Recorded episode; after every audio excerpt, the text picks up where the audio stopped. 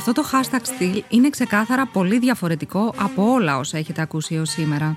Όχι γιατί άλλαξε κάτι δραματικά στο περιεχόμενο, αλλά γιατί θα πρέπει να προσαρμοστεί στις νέες συνθήκες που επιβάλλουν οι συναντήσεις με τους ανθρώπους που φιλοξενώ να μην είναι τέτα τέτ, κάτι που μου αρέσει και απολαμβάνω ιδιαίτερω, αλλά τώρα θα το πάμε εξ αποστάσεως. Από εδώ και πέρα και μέχρι νεοτέρας, το hashtag Still θα αποχωριστεί για λίγο τις μεγάλες συνεντεύξεις και θα κάνει zoom σε οτιδήποτε απασχολεί την καθημερινότητά μας και έχει κοινό παρονομαστή το Still φυσικά. Αυτό είναι κάτι το οποίο δεν πρόκειται να αλλάξει όσα κύματα και αν μας επιφυλάσει ο κορονοϊός. Πρώτο θέμα του hashtag still The COVID Edition είναι η σειρά του Netflix The Queen's Gambit. Μία σειρά που κέρδισε έως τώρα το ενδιαφέρον 62 εκατομμυρίων νοικοκυριών σε όλο τον πλανήτη και συνεχίζει ακάθεκτο την πορεία του. Μία σειρά που ανέδειξε μια νέα πρωταγωνίστρια ηθοποιό και επανέφερε ξανά στο προσκήνιο το σκάκι, σημειώνοντας ρεκόρ τόσο σε πωλήσεις όσο και σε αναζητήσεις στο Google για το πώς να παίζεις σκάκι και φυσικά τι άλλο, έχει πολύ στυλ αυτή η σειρά. Και δεν είναι καθόλου τυχαίο ότι ο πλανήτης της μόδας ταρακουνήθηκε με τη στιλιστική εξέλιξη της πρωταγωνίστριας Μπεθ, μια διάνοια του σκακιού με τεράστια αγάπη για τη μόδα. Βάλτε και κανένα μια κορώνα μέσα. Εμείς θα το προσεγγίσουμε βεβαίως από τη hashtag στυλ πλευρά του και σε αυτό θα βάλουν το χεράκι τους δύο πολύ καλοί μου φίλοι, οι οποίοι καθόλου τυχαίοι δεν είναι με το αντικείμενο βέβαια. Καθώς η Ελένη Στασινοπούλου έχει κάνει μια μοναδική καριέρα στα ελληνικά περιοδικά και τώρα είναι διευθύντρια στην digital εκδοχή του Harper's Bazaar και Madame Figaro μεταξύ πολλών ακόμη και ο Γιώργος Ανθουλάκης είναι υπεύθυνος επικοινωνίας και εικόνας της εταιρείας Κορές. Πέρα από σούπερ ταλαντούχοι, η Ελένη και ο Γιώργος έχουν και μοναδικό στυλ. Οπότε η επιλογή αυτών των δύο προσώπων για το συγκεκριμένο επεισόδιο ήταν απλά μονόδρομος. Τώρα, γιατί αυτό το podcast έχει εμπνευστεί από το The Queen's Gambit, η Ελένη το έθεσε τέλεια. Και η εικόνα και η ουσία πήγαιναν χέρι-χέρι σε αυτή τη σειρά θεωρώ ότι περισσότερο από ποτέ ο κόσμος έχει ανάγκη την αλήθεια. Γιατί ζούμε τόσο εκτεθειμένοι που μερικές φορές υπάρχουν ωρεοποιημένες καταστάσεις, φουσκωμένες από όλες τις πλευρές. Και γι' αυτό το λόγο έχει δημιουργηθεί και αυτή η ανάγκη μέσα μας να θέλουμε να αντιμετωπίζουμε αλήθειες και όχι κατασκευασμένα πρότυπα ή οτιδήποτε άλλο. Αλλά και ο Γιώργος επίσης. Νομίζω ότι αυτό που μου άρεσε πολύ στη σειρά ήταν ότι εγώ μέσα από τα 60 βρέθηκα λίγο στα 80 γιατί όταν μεγάλωνα το σκάκι ήταν ένα μεγάλο trend. Ήταν η εποχή των super champions, ήταν η εποχή των uh, super gamers. Ο Κασπάροφ, ο οποίος είναι και σύμβουλος στη σειρά, ήταν το είδωλο της εποχής. Οπότε, δεν ξέρω, κάπως μέσα από τα 60 βρέθηκα λίγο στα 80 και μου άρεσε πολύ. Υπήρχε δηλαδή έντονη σύνθεση με παιδική ηλικία. Είμαι η Κορίνα Βρούσια και ακούτε το Hashtag Still, ένα podcast για τους ανθρώπους της μόδας. Όπως εγώ. Γεια σου Ελένη. Γεια σου Κορίνα. Τι κάνεις; Είμαι πολύ καλά. Πόσο στεναχωριέμαι που δεν σε έχω απέναντί μου. Να βάλουμε το τσάι μας, το κεκάκι μας, το κρουασανάκι μας, ξανά το τσάι μας, να τα πούμε σωστά ρε παιδί μου. Ναι, και κάτι χωρίς υδατάνθρακα, ναι. πολύ υδατάνθρακα έβαλες. Λοιπόν, Ελένη μου, πέρα από ότι είσαι από τις πρώτες μου διευθύντριες, εκείνα τα πέτρινα χρόνια της δημοσιογραφίας της έντυπης, είσαι και πάρα πολύ καλή μου φίλη. Θέλω να συστηθείς καταρχήν, να μας πεις ποια είσαι, τι κάνεις, τι είσαι, πριν περάσουμε στη βασική μας συζήτηση. Ωραία, λοιπόν. Είμαι η Ελένη Σασινοπούλου, είμαι πολύ καλά. Έτσι. Θέλω να πιστεύω. Είμαι δημοσιογράφος. Πάντοτε το θέμα μου ήταν ε, η μόδα. Τα τελευταία χρόνια όμως, τα τελευταία δέκα χρόνια, από τα περιοδικά έχω περάσει στο ίντερνετ και αυτή τη στιγμή είμαι διευθύντρια σύνταξης στα sites των Αττικών εκδόσεων. Ανάμεσά τους είναι το Madame Figaro GR, το Harper's Bazaar GR, το Miss Bloom GR, το UPGR, το Esquire GR.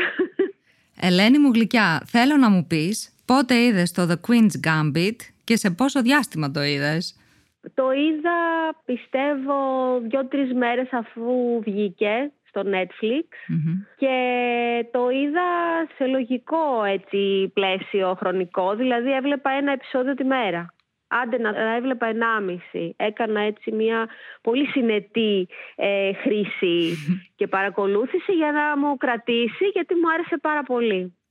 Τι σου τράβηξε αρχικά την προσοχή στη σειρά; Εντυπωσιάστηκα από την ε, πρωτοτυπία της ιστορίας.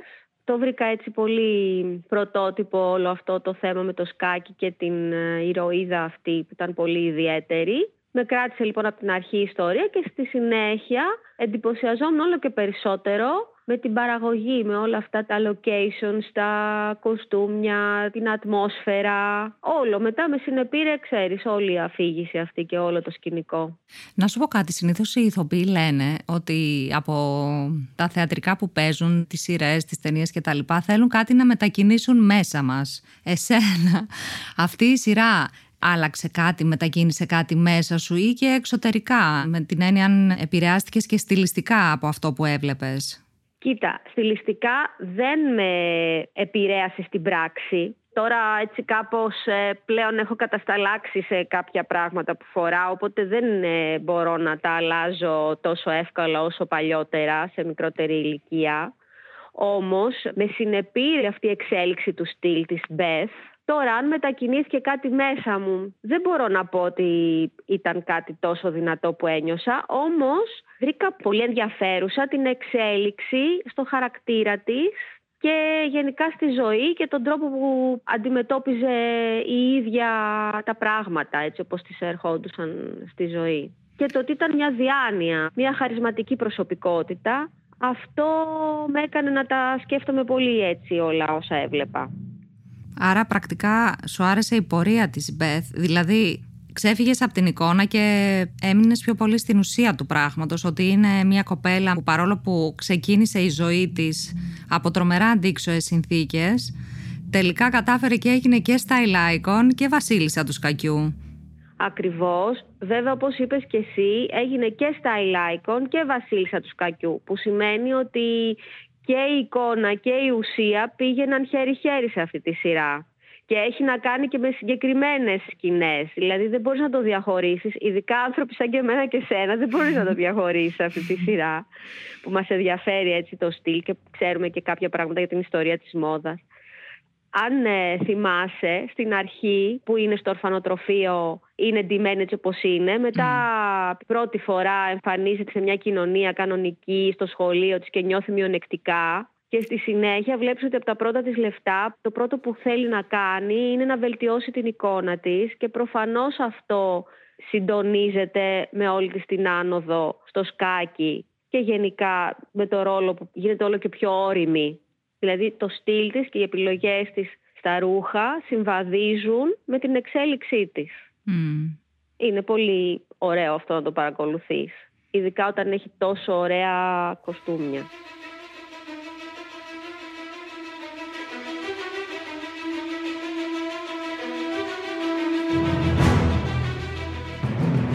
Δεν είναι πραγματικά τρομερό πόσο πολύ ένα ρούχο μπορεί να δώσει ταυτότητα σε μια προσωπικότητα και να τη βοηθήσει ή να την καταστρέψει. Συμφωνείς με αυτό; Συμφωνώ, φυσικά συμφωνώ και στην εποχή που ζούμε που η εικόνα είναι τόσο δυνατή και λόγω των social media υπάρχει πληροφορία τόσο διαδεδομένη και γρήγορα διαδεδομένη, το βλέπουμε ακόμα παραπάνω. Δηλαδή και πόσες φορές καθημερινά δεν κρίνονται γυναίκες ή και άντρες που είναι στο προσκήνιο για τις ενδυματολογικές τους επιλογές και πόσο αυτό τους έχει προκύψει καταστροφικό πολλές φορές ή το αντίθετο. Εννοείται ότι είναι έτσι, όσο και να λέμε τα ράσα δεν κάνουν το παπά, δεν είναι έτσι. Εντάξει, στα πλαίσια του λογικού βέβαια, αλλά τώρα περισσότερο από ποτέ νομίζω συμβαίνει αυτό.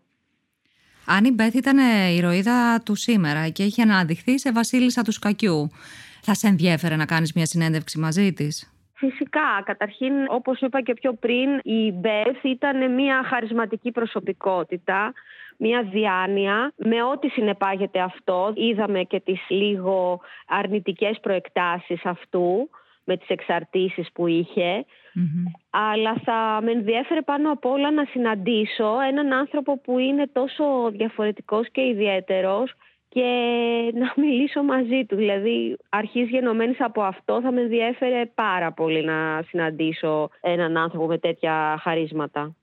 Θεωρείς ότι και ο κόσμος έχει ανάγκη από τέτοια καινούργια πρότυπα; Κοίταξε, θεωρώ ότι περισσότερο από ποτέ ο κόσμος έχει ανάγκη την αλήθεια. Γιατί ζούμε τόσο εκτεθειμένοι που πάλι θα αναφέρω τα social media που μερικές φορές υπάρχουν ωρεοποιημένες καταστάσεις εκεί, mm. φουσκωμένες από όλες τις πλευρές και γι' αυτό το λόγο έχει δημιουργηθεί και αυτή η ανάγκη μέσα μας να θέλουμε να αντιμετωπίζουμε αλήθειες και όχι κατασκευασμένα πρότυπα ή οτιδήποτε άλλο.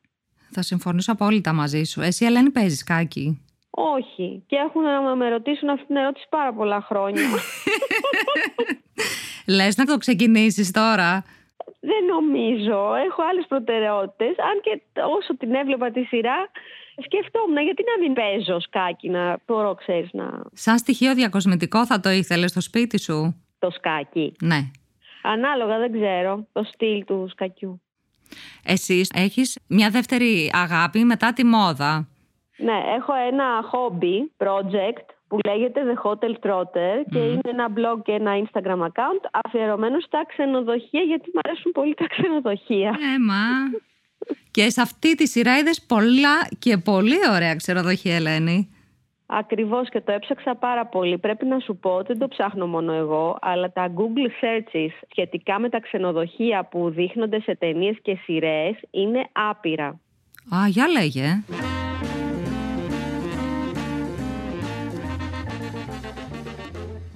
Ενδιαφέρει όλο τον κόσμο. Λοιπόν, έψαξα, η Μπέθ όπως βλέπουμε κάνει το γύρο του κόσμου για να συμμετάσχει στα διάφορα τουρνουά και λόγω αυτού του πράγματος μένει σε πάρα πολύ ωραία ξενοδοχεία. Τη βλέπουμε σε ένα ξενοδοχείο στο Las Vegas, έτσι πολύ pop και πολύ χρώμο. Τη βλέπουμε σε ένα πιο αυστηρό στη Μόσχα και σε άλλο ένα στο Μεξικό. Κανένα από αυτά δεν είναι αληθινά. Και όλα όλα είναι στο Βερολίνο. Και πάρα πολλά locations αυτή τη σειράς είναι στο Βερολίνο, τα περισσότερα, όπου εκεί φαίνεται οι παραγωγοί βρήκαν πάρα πολλά τήρια από την εποχή του ψυχρού πολέμου που είχαν μείνει ανέπαφα λόγω και της ύπαρξης Δυτικού και Ανατολικού Βερολίνου. Βέβαια χρειάστηκε να επέμβουν σε αυτά είτε με digital τεχνικές είτε και με κανονικά sets που έστησαν και είχαμε αυτό το αποτέλεσμα, το οποίο είναι από άψη παραγωγής, από τις πιο εντυπωσιακές που έχω δει τώρα τελευταία, λόγω αρχικά των locations και βέβαια των ρούχων. Από αυτά τα τρία φανταστικά ξενοδοχεία, ποιο θα ήθελες να υπάρχει στα αλήθεια και να πας; Το Las Vegas φυσικά. Ε. Είναι σαν να έχει βγει από την ε, πιο pop και αισιόδοξη εποχή των 50s στην Αμερική. Είναι ένα παράδεισος ε, γεμάτος mid-century design αντικείμενα με παστέλ αποχρώσεις, ένα υπέροχο μέρος.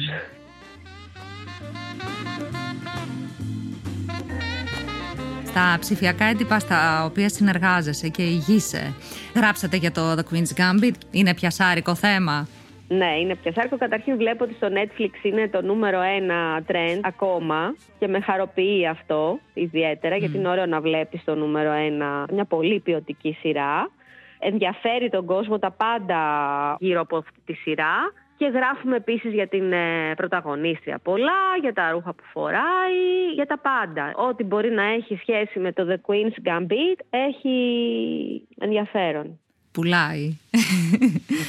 να σου πω Ελένη, τελευταία ερώτηση. Πες ότι είσαι σε αυτές τις σκάλες του εικονικού ξενοδοχείου στο Las Vegas και μπορείς να έχεις ένα outfit από αυτά που φορούσε το κορίτσι μας η Beth. Θέλω να μου πεις ποιο θα επέλεγες, τι μακιγιάζ θα έκανες και τι μαλλιά και τι αξεσουάρ.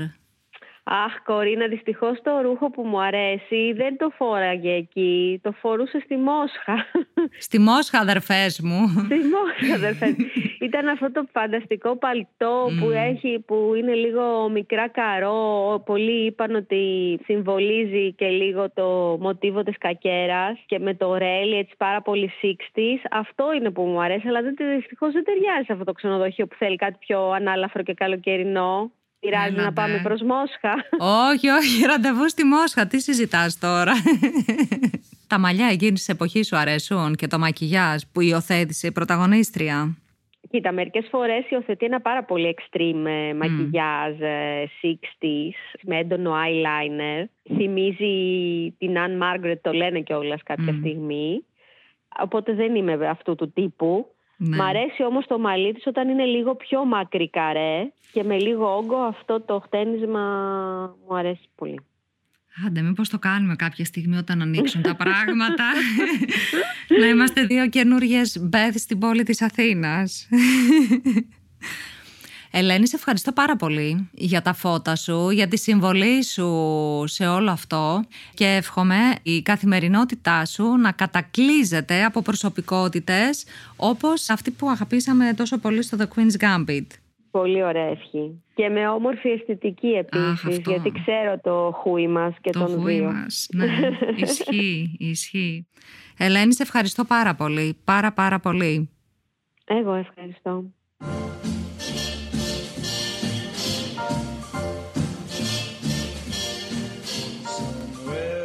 Γεια σου Γιώργο, τι κάνεις; Μια χαρούλα, εσύ. Χαίρομαι πολύ που σ' ακούω. Και εγώ χαίρομαι και θέλω πριν ε, ξεκινήσουμε την ωραία μας τη συζήτηση να μας κάνεις ένα μικρό intro του εαυτού σου. Βεβαίως. Είμαι ο Γιώργος Ανθουλάκης, ασχολούμαι με στρατηγική και επικοινωνία αυτή την περίοδο και τα τελευταία χρόνια για την Κορές. Όλο το παρελθόν μου είναι σε branding και communications, οπότε επικοινωνία από την αρχή. Με πρώτη μου δουλειά επικοινωνία για σαπουνόπερα στην Αγγλία, Coronation Street. Και στην πορεία έχω αναλάβει συνολικό πλάνο branding για πολλούς διαφορετικούς πελάτες, από Selfridges και Dior μέχρι London Fashion Week μέχρι και μικρό μου πόνι. Μικρό μου πόνι, εγώ αυτό δεν το ήξερα για σένα Γιώργο. Ήταν από τις καλύτερες καμπάνιες μου, έχουμε πάρει και βραβείο γι' αυτό. Είμαι σίγουρη γιατί ό,τι ακουμπάς εσύ γίνεται χρυσός, για να το πω έτσι απλά να το καταλάβει ο κόσμος. Θέλω λοιπόν να φτάσουμε στο κυρίως θέμα και μετά θα τα κουμπώσουμε όλα πολύ ωραία γιατί μιλάμε αυτή τη στιγμή μαζί και θέλω να μου πεις για το The Queen's Gambit. Τι σου κίνησε την περιέργεια να το δεις στο Netflix, να πατήσεις αυτό το κουμπί και τι αίσθηση σου άφησε; Καταρχάς, νομίζω ότι ήταν ένα πολύ σιωπηλό λανσάρισμα. Δηλαδή, συνήθως στο Netflix υπάρχει ένας θόρυβος γύρω από κάτι. Σε αυτό, εγώ δεν έπιασα το θόρυβο αν υπήρξε. Οπότε, νομίζω ότι με έπιασε το hype με την προβολή της σειράς, με την ταυτόχρονη προβολή της. Υπήρξε ένα hype από πολύ κόσμο. Δηλαδή, ήταν λίγο word of mouth. Όλοι συζητούσαν γι' αυτό. Οπότε, είμαι και εδώ σε αυτούς που μπήκε να το δει κατευθείαν. Ξεκίνησα δηλαδή με το που βγήκε στις νέες αφήξεις. Τώρα, ως προς το τι αίσθηση μου άφησε, είμαι φαν της σειράς, δηλαδή συνολικά πολύ όμορφη αίσθηση. Νομίζω όμως πέρα από τα συγκεκριμένα κριτήρια που κάπως όλοι πατάμε πάνω σε αυτά για να χαρακτηρίσουμε κάτι, δηλαδή μια καλογυρισμένη σειρά, μια ωραία πλοκή, suspense, ωραία αισθητική. Θεωρώ ότι υπάρχουν και έξτρα συναισθήματα που έχουν να κάνουν πια με το τι ξυπνάει το οτιδήποτε στον καθένα μας, οποιοδήποτε ρέθισμα. Και νομίζω ότι αυτό που μου άρεσε πολύ στη σειρά ήταν ότι εγώ μέσα από τα 60s βρέθηκα λίγο στα 80s, γιατί όταν μεγάλωνα το σκάκι ήταν ένα μεγάλο trend. Ήταν η εποχή των super champions, ήταν η εποχή των uh, super gamers. Ο Κασπάροφ, ο οποίος είναι και σύμβουλος στη σειρά, ήταν το είδωλο της εποχής. Οπότε, δεν ξέρω, κάπως μέσα από τα 60s βρέθηκα λίγο στα 80s και μου άρεσε πολύ. Υπήρχε δηλαδή έντονη σύνδεση με παιδική ηλικία. Πολύ ωραίο είναι αυτό που λες και ταυτίζομαι απόλυτα μαζί σου. Δεν μπορούσα και εγώ να το τοποθετήσω γιατί μου άρεσε τόσο πολύ αυτή η σειρά και είχες απόλυτο δίκιο ότι όσοι μεγαλώσαμε στα 80s, όντως υπήρχε αυτή η αίσθηση και άρα υπάρχει ένα ρομαντικό κομμάτι. Σίγουρα. Και σκέψω επίσης, δεν είναι τυχαίο ότι το βιβλίο, γιατί η σειρά βασίζεται σε βιβλίο, το βιβλίο βγήκε το 83. Οπότε στην ουσία νομίζω ότι όντως πιάνει δύο διαφορετικά στοιχεία. Ναι, μεν τοποθετεί την Beth στα 60s, αλλά παίρνει λίγο και από τα 80's και αυτό ήταν πολύ έντονο. Γιώργο, βάσει των εμπειριών που έχεις πια από Dior, μικρό μου πόνι και κορές, αν μια τέτοια προσωπικότητα στη δεκαετία που ζούμε, στο τώρα που τα social media πρωταγωνιστούν, πριν γίνει κάτι μαθαίνετε. Τι διαστάσεις θεωρείς ότι αυτή η προσωπικότητα θα είχε πάρει τώρα; Κοίτα, πάω ένα βήμα εδώ. Νομίζω ότι γενικά συναρπάζει πάρα πολύ η ιδέα μιας γυναίκας που παίζει σκάκι σε τέτοιο επίπεδο. Δεν θέλω να μπω σε δύσκολες θεωρίες. Απλά παίρνω λίγο το επιφανειακό εδώ τη σειρά. Ότι ας πούμε δεν ξέρω αν αυτή η σειρά θα έχει το ίδιο ενδιαφέρον αν βλέπαμε έναν άντρα να κάνει το ίδιο πράγμα. Οπότε συνδυαστικά τώρα σκέφτομαι ότι έχουμε μία γυναίκα και έχουμε και ένα σκάκι, το οποίο επίσης δεν είναι στα πάνω του απαραίτητα, τουλάχιστον πριν τη σειρά. Μετά τη σειρά νομίζω ανέβηκε πολύ. Άρα θεωρητικά υπάρχει το πλαίσιο, δηλαδή στη σημερινή εποχή υπάρχει το πλαίσιο για speed stardom, για να γίνει star πολύ γρήγορα.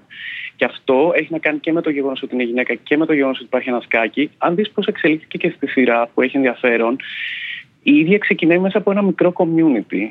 Και ξαφνικά εκτοξεύεται όλο αυτό γιατί αρχίζουν και έρχονται οι εφημερίδες, έρχονται τα περιοδικά, έρχεται η αναγνώριση. Ο κόσμος την αναγνωρίζει.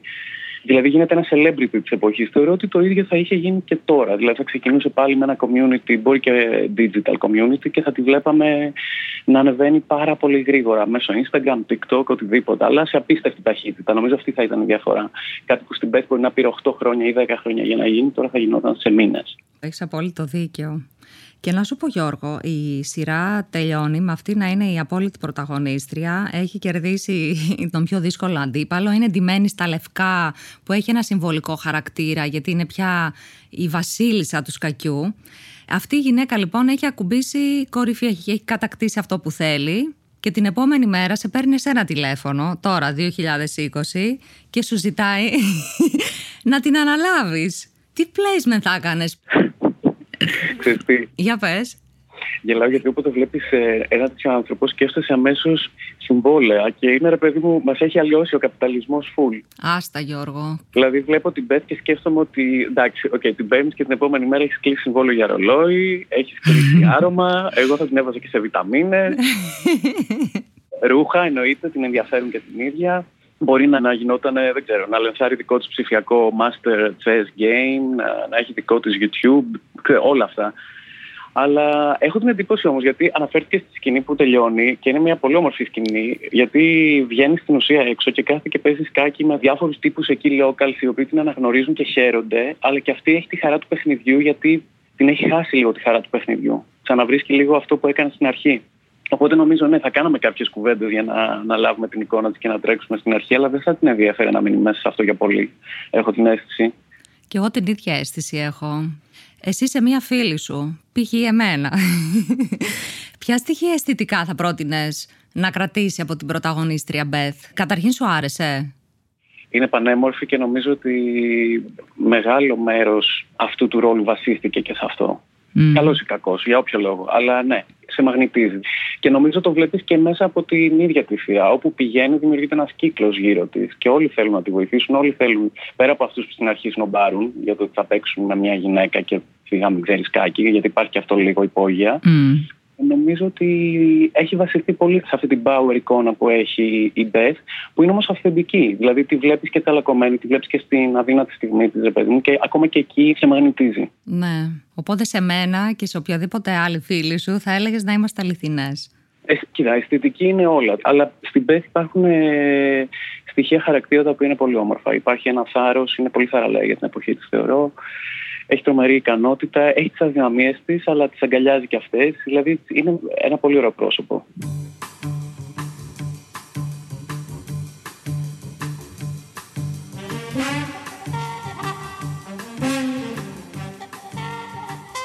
Αυτή η προσωπικότητα είχε πολλά αντεφό, έδειξε ανασφάλειες, είχε ένα οικογενειακό παρελθόν δύσκολο.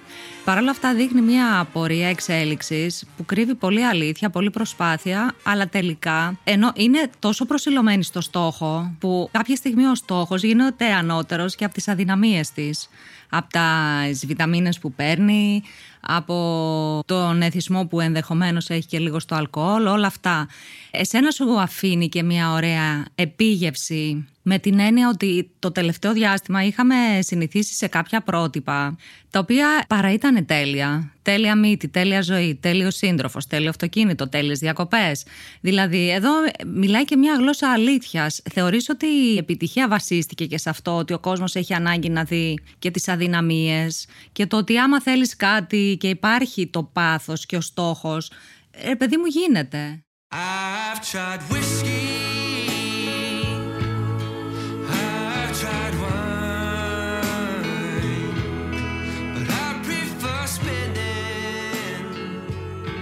Σίγουρα έχει παίξει ρόλο αυτό και στο κομμάτι του να ακολουθήσεις αυτή την ιστορία από την αρχή μέχρι το τέλος. Και αυτό έχει να κάνει και με κανόνες τηλεόρασης, θεωρώ. Δηλαδή το ότι, OK, okay, ξέρεις, λίγο μπρος, λίγο πίσω, τώρα θα πέσει, τώρα θα ξανασηκωθεί. Είναι, είναι κλασικά στοιχεία ενός συναρπαστικού storytelling. Mm-hmm. Οπότε θεωρώ ότι αυτό έπαιξε σίγουρα το ρόλο του ως προς την επιτυχία της σειράς. Από εκεί και πέρα, Νομίζω ότι όντως είμαστε σε μια άλλη γλώσσα, είμαστε σε μια άλλη εποχή. Η Μπεθ την είχε αυτή τη γλώσσα. Δηλαδή, αν ξαναδεί κάποιος τη σειρά και τη δει πώ μιλάει, πώς τοποθετείται σε πολλά θέματα, θα νομίζεις ότι είναι μια κοπέλα στο σήμερα, το οποίο έχει τρομερό ενδιαφέρον. Μας είναι πολύ πιο οικείο αυτό που βλέπουμε.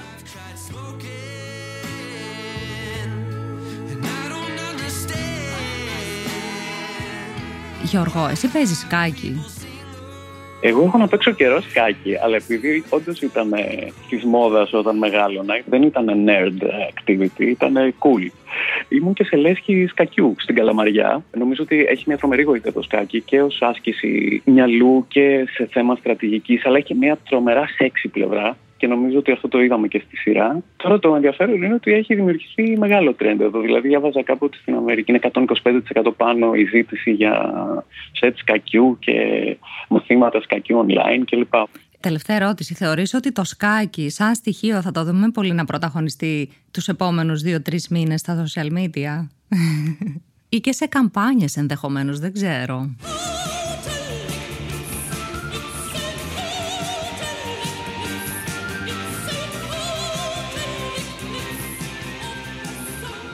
Κοίτα, τώρα σε καμπάνιες εγώ θα ήθελα να το δω. Όταν αναφέραμε πρώτη φορά ότι θα κάνουμε αυτή την κουβέντα, εγώ θυμήθηκα μια καμπάνια στα 80s, τρομερή, με ένα γνωστό ποτό που διαφημίζουν σε ένα περιβάλλον με μια τεράστια σκακέρα και το δείχνουν απόλυτα σεξι, με μουσική Klaus Νόμι. Και ξέρω, το σκέφτηκα και λέω, wow. Δηλαδή, αν ήμουν αυτό το ποτό, θα επέστρεφα σε αυτή την καμπάνια τώρα, σήμερα. Θα έκανα μία απόπειρα να το βγάλω στη σημερινή εποχή. Δεν ξέρω αν θα το δούμε τόσο σε καμπάνιες. Νομίζω στο Instagram, ναι, λογικά θα το δούμε, αν δεν το έχουμε δει ήδη. Κάτσε μην δούμε και τα ματ κραγιόν κορέ σε καμπάνια. Σκάκι να κάνουν κίνηση ματ. Τώρα μου ήρθε. Τρομερό μακιγιάζ Μπεθ. Νομίζω ότι το μακιγιάζ ήταν από την αρχή μέχρι το τέλος φανταστικό. Και ναι, έχει πραγματικά πολύ ωραίο πρόσωπο και για make-up campaign. Εύχομαι να την κλείσετε ένα συμβολεάκι, την αληθινή ηθοποιό. Ελπίζω, ναι, μακάρι. Ελπίζω να μπορούμε. ναι, τώρα είναι στο επίκεντρο. Γιώργο, εύχομαι λοιπόν να παίξεις πολλές ώρες σκάκι, έτσι όπως είναι και η κατάσταση. Και να παίξουμε και μαζί. Βέβαια, εννοείται. Θα κερδίζεις πάντα. Εγώ θα μείνω στο ρούχο και στο μακιγιάζ, να είσαι σίγουρος. Τέλεια. Σε ευχαριστώ πάρα πολύ, Γιώργο. Εγώ, το χάρηκα πολύ. Κι εγώ, κι εγώ, κι εγώ.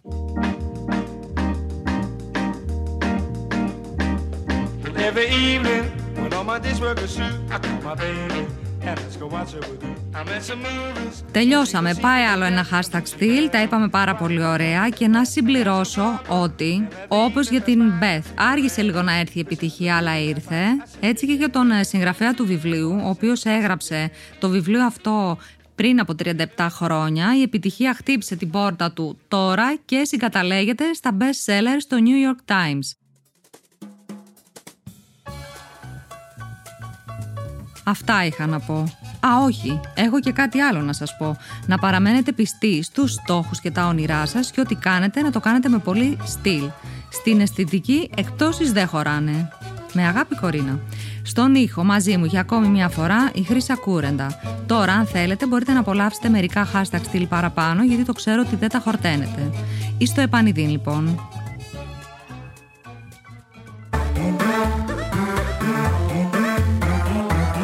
pod.gr. Το καλό να ακούγεται.